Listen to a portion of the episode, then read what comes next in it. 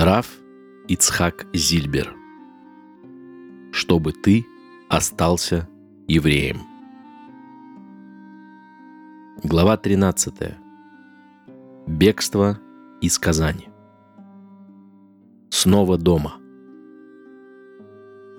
Рядом с входной дверью у нас было занавешенное окошко.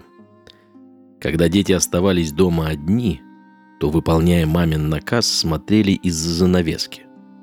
Если свои – открывали. Если незнакомые – не открывали. Мне пришлось основательно потоптаться перед дверью. Брат с сестрой разошлись во мнениях. Шестилетняя Сара говорила, что это папа, а четырехлетний Бенсон считал, что это чужой дядя – «Нельзя открывать чужим людям», — твердил он. В конце концов, Сара мне открыла. Сын. Я расстался с Бенционом, когда ему еще не было двух лет, и очень переживал в лагере, что ему уже четыре, а он еще не начал учиться.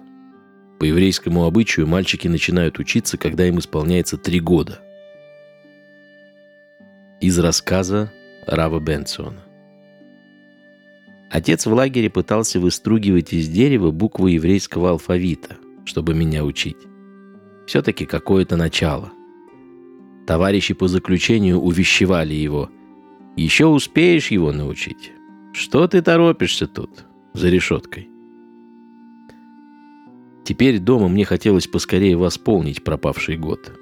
Я стал учить с Бензоном алфавит, хумаш, а в семь лет — гемару — когда сыну исполнилось восемь, я стал искать школу, где бы не замечали его пропусков в субботу. Нашел. И мы всей семьей молились, чтобы его туда приняли.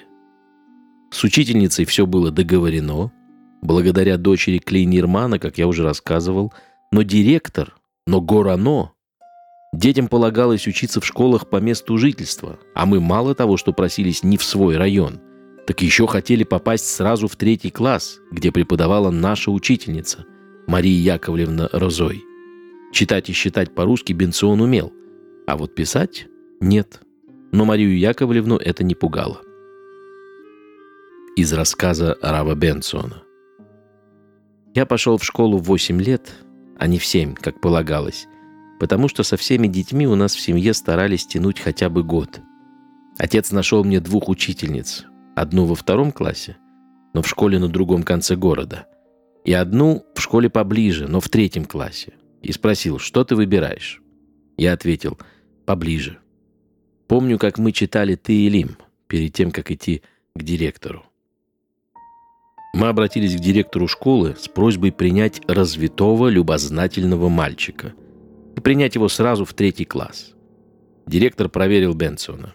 Как сейчас помню, Бенсона попросили умножить 11 на 11, и он с этим справился. А согласие учительницы принять мальчика к себе в класс довершило дело. Мы пошли в Горано, и там решение утвердили. Дети в школе. В субботу дети, естественно, в школу не ходили. К сожалению, для Сары подходящую школу поблизости найти не удалось. Посещать один класс с Бенсоном она, естественно, не могла, очень уж бросалось бы в глаза совместное отсутствие в субботу брата и сестры. Девочке приходилось нелегко. Она ездила на занятия через весь город с пересадкой.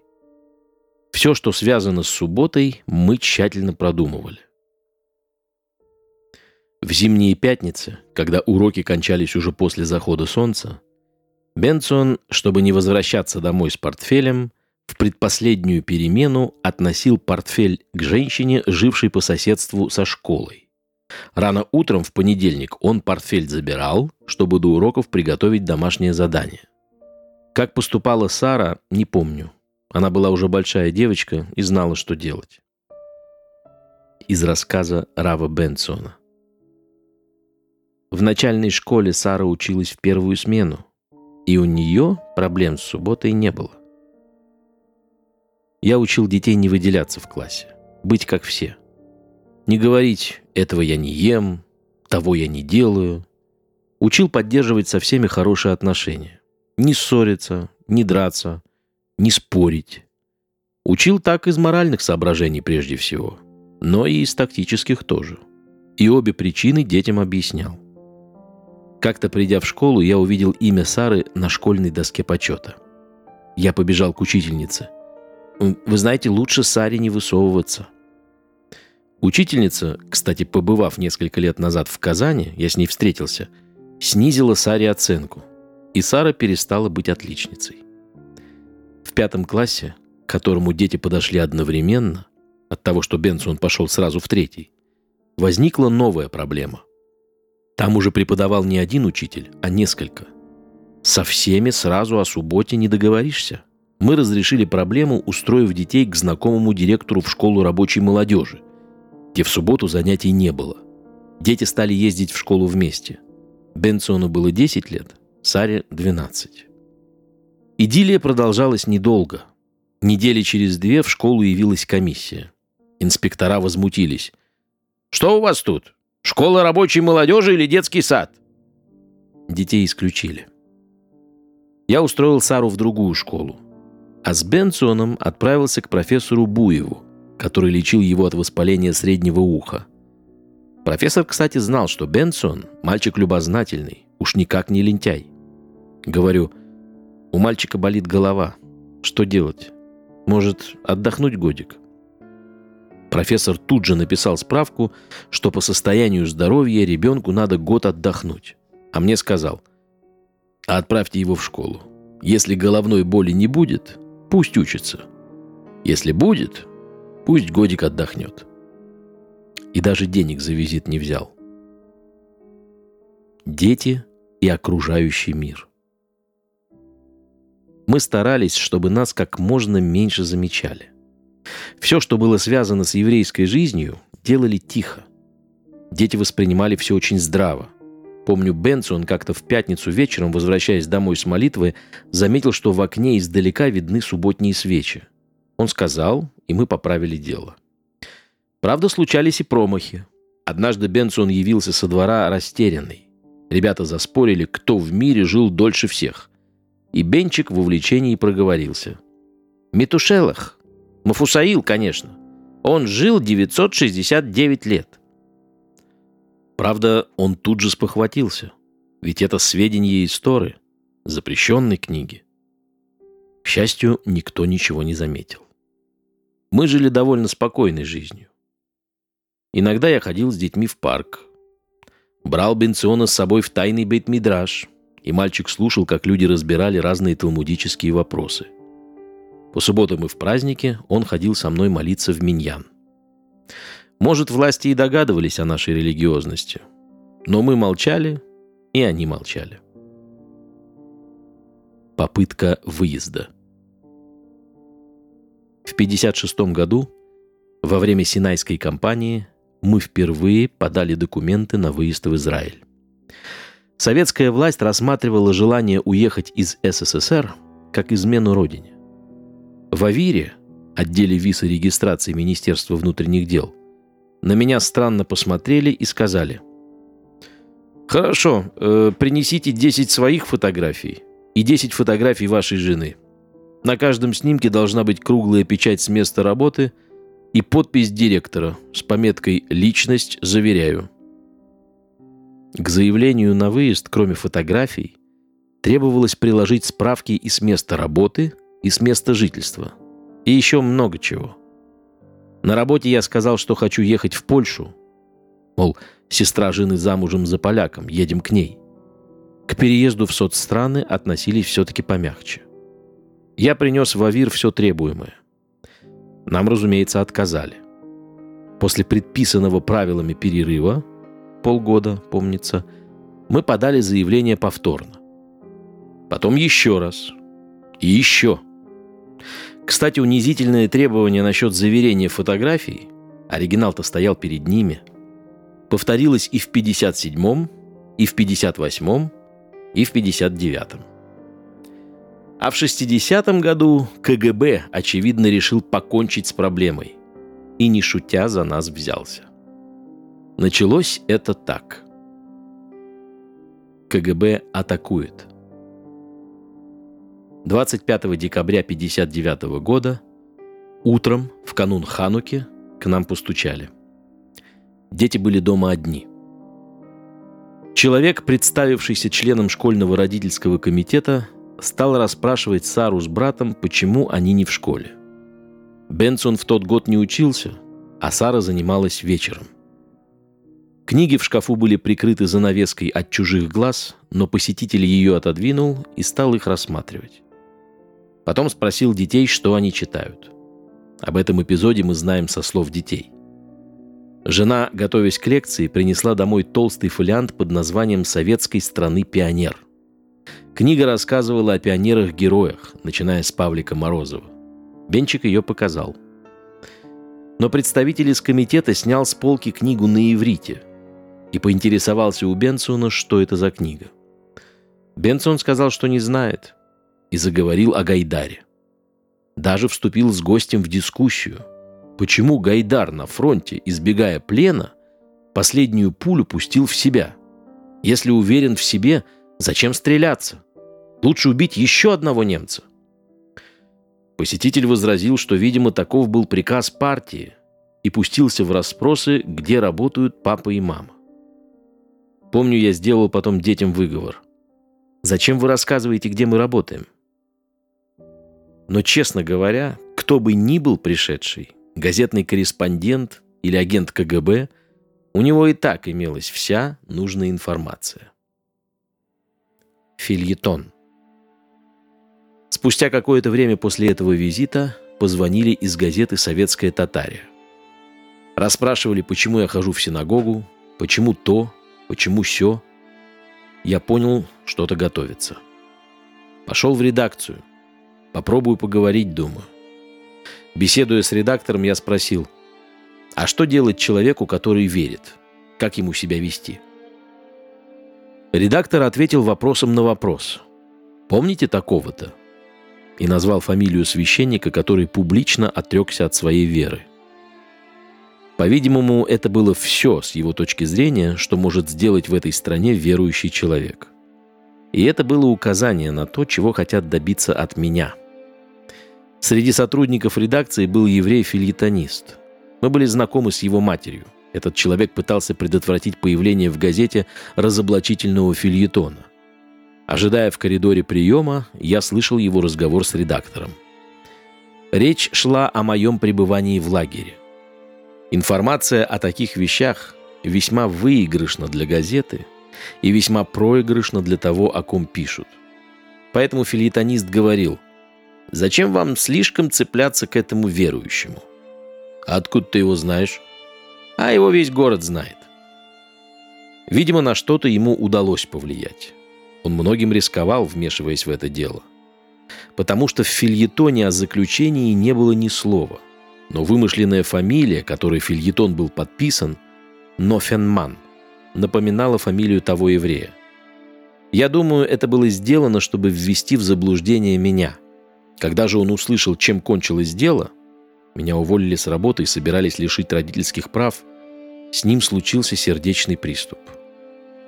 В фильетоне, помимо религиозности, меня еще обвиняли в укрывательстве крупного растратчика – подразумевался ни в чем не повинный человек, Бенцион Вугман, родом из Бессарабии, той части Румынии, которая за год до войны по соглашению между Сталиным и Гитлером превратилась в Молдавскую ССР. Войдя в Бессарабию, Советы в одну страшную ночь пересажали всех людей с сомнительным социальным происхождением. Вугману удалось бежать в Казань. Он скрывался у меня около полугода – Потом его задержали где-то вне дома, возможно, прямо на улице, и посадили. Но фильетон создавал впечатление, что его арестовали прямо у меня. «Так кто же они, эти укрыватели преступников?» – вопрошал фильетонист. С Вугманом вообще получилось очень тяжело. Он отсидел 10 лет, а когда вышел, прислал мне письмо, которое меня ужаснуло. «Дорогой Ицхак», – писал он, – когда я был у вас в доме, я так понял, что вы человек верующий. Как же вы не пожалели мою молодость? Оказывается, в КГБ ему сказали, что если бы не мой донос, его бы и пальцем не тронули. А так вынуждены были реагировать. Это было придумано, по-видимому, для того, чтобы спровоцировать его на какие-то высказывания обо мне. Я написал Вугману, объяснился как мог, но он мне не ответил. Филитон описывал также трагическое положение детей фанатика Зильбера. Как надругательство над ребенком преподносился, например, тот факт, что Сара ездит в школу с тремя пересадками. Когда в советской прессе появлялся какой-то разоблачительный материал, общественность обязана была на него откликнуться. Поэтому за публикацией фильетона последовало учительское собрание в школе. Собрание. Оно состоялось 6 января, 9 Тевета, в субботу и продолжалось с 10 утра до 6 вечера. Полный рабочий день, можно сказать. На собрании присутствовали 25 так называемых представителей. От Гороно и Районо, от горкомов и райкомов партии и комсомола, и даже от парткомов, правкомов и комсомольских организаций, тех предприятий, где я время от времени читал научные доклады для трудящейся аудитории. Все выступили с речами. Если считать еще директора, завуча, парторга школы и других, выступающих было человек 35. В этот же день проходило собрание в школе у Гиты. Ей предложили развестись со мной. Обещали за это работу, трехкомнатную квартиру в центре и спокойную жизнь. Оба собрания приняли абсолютно одинаковые, то есть заранее утвержденные, где положено, решения. Начали с того, что некто Шалашов, заведующий районным отделом народного образования, спросил меня. «А вас говорят, что вы верите в Бога. Это верно?» Я сказал «да». Подумайте хорошенько. Товарищи, которые работали с вами столько лет и учились с вами в университете, надеются, что вы серьезно подумаете о своем пути и не станете принимать ошибочных решений. Я ответил, что я верил, верю и буду верить. Спрашивает Моисеев из райкома партии. А что вы будете делать, когда коммунизм будет построен? Я ответил. Буду работать где угодно, но останусь верующим. Это невозможно. У Энгельса написано, что при коммунизме верующих не будет. Ни одного. Я говорю, а я останусь. Потом начались выступления. Материал для них был собран заранее, в том числе и в университете. Там, видно, не знали, для чего это нужно, и дали мне положительную оценку. Так они и ее, эту положительную оценку, ухитрились использовать в своих целях. Дескать, в университете уверены, что этот человек может много дать науке, но ему, видно, наука ни к чему, ему суббота дороже – были выступления совершенно нелепые, но тем не менее очень опасные. Например, учитель математики, еврей, рассказал слезную историю о том, что его верующий отец не вызвал врача к больной невестке только потому, что она русская. «Я всегда уважал Исаака Яковлевича, но теперь, когда я узнал, что он верующий, не уважаю», — сказал он. «Потому что для религиозного еврея делать зло русским — мецва. Одно из этих выступлений стоит вспомнить особо. Некая Васильева, она занималась неблагополучными подростками, сокрушалась. «У меня сердце сжалось, когда я узнала, в каких условиях живут несчастные дети Зильбера. Мясо в магазине им не покупают. Нельзя. В субботу запрещают писать. Перед едой и после еды надо бубнить какие-то молитвы.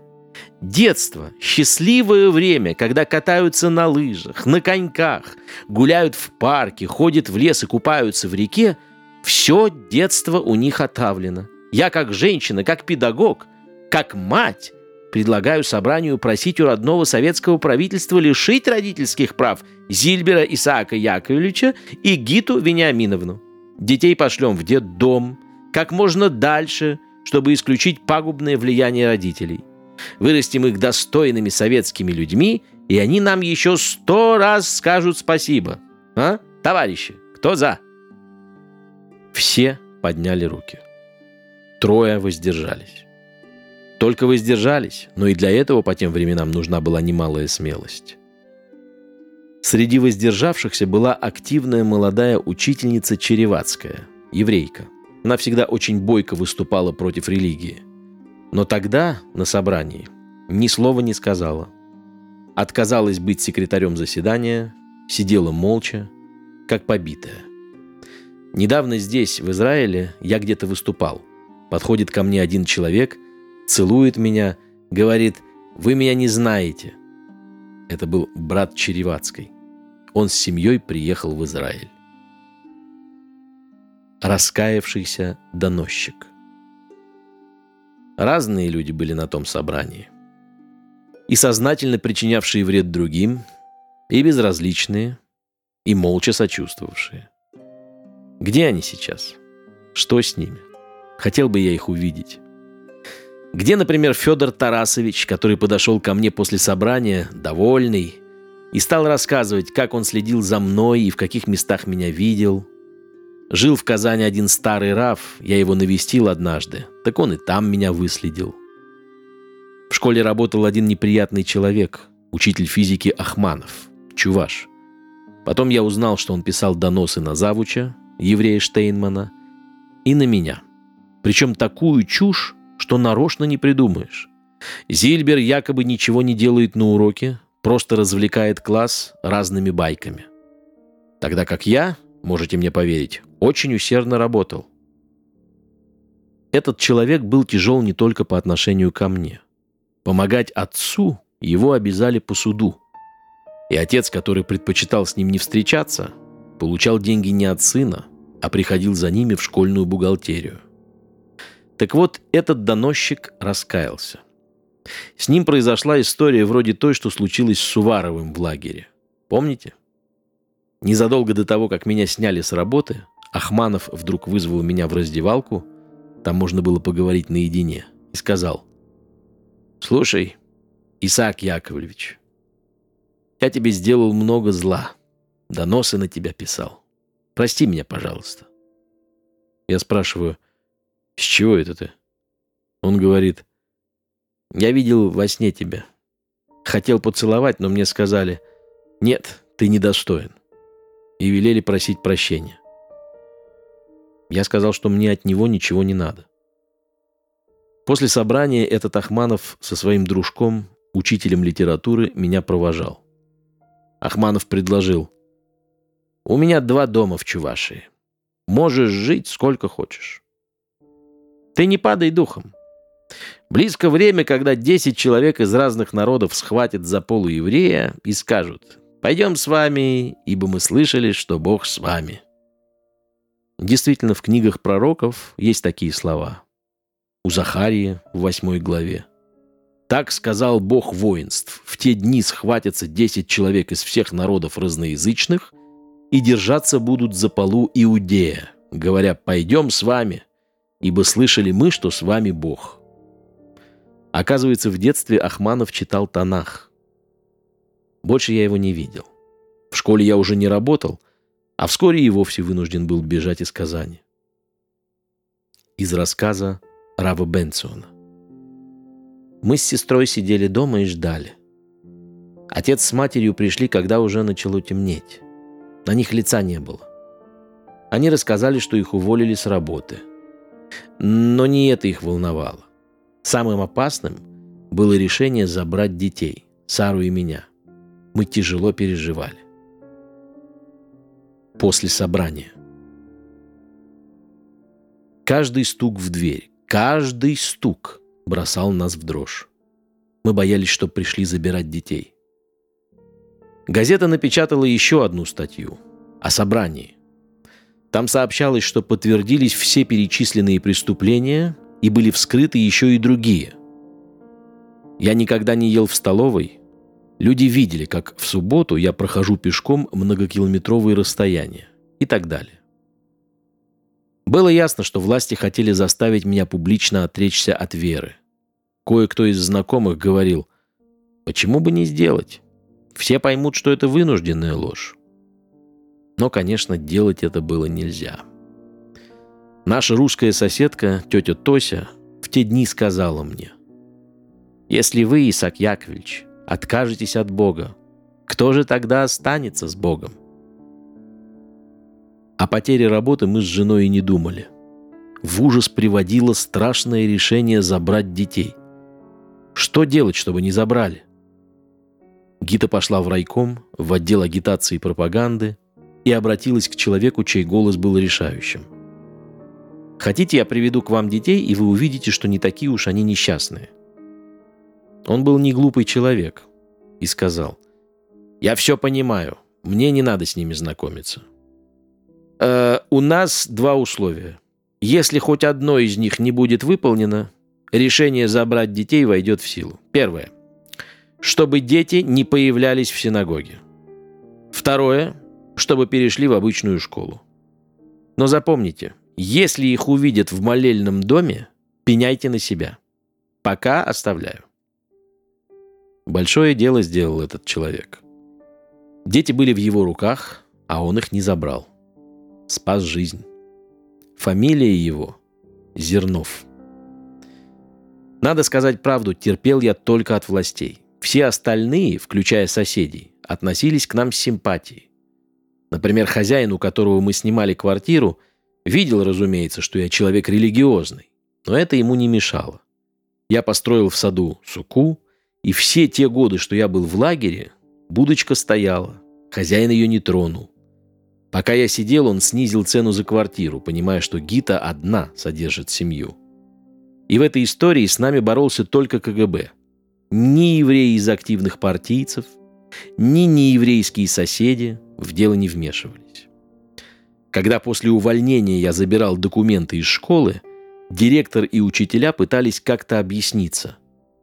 «Извини, Исаак Яковлевич, что мы против тебя выступали. Нас просто дрессировали, как собак. Велели сказать то-то и то-то». «Я им толкую», — рассказывал директор, настоящий старый чекист. Я говорю им, если вы знаете, что нужно говорить, так, может, говорите сами. А они, нет, говорить будешь ты, а мы тебе дадим материал. Отношение со стороны окружающих было скорее сочувственным. Помню, Бенсон играл во дворе с детьми, и кто-то из них стал его задирать, бросать в него камни. Наши русские соседи вступились. Их и так уже преследуют. Что ты его еще трогаешь? Некоторые евреи опасались вступать с нами в контакт, но были и такие, что хотели помочь.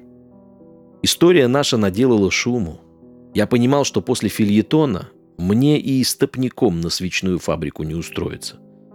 Я отправился за Волгу в поселок Васильево, в часе езды от Казани. Там был стекольный завод. Я договорился, что буду стеклодувом.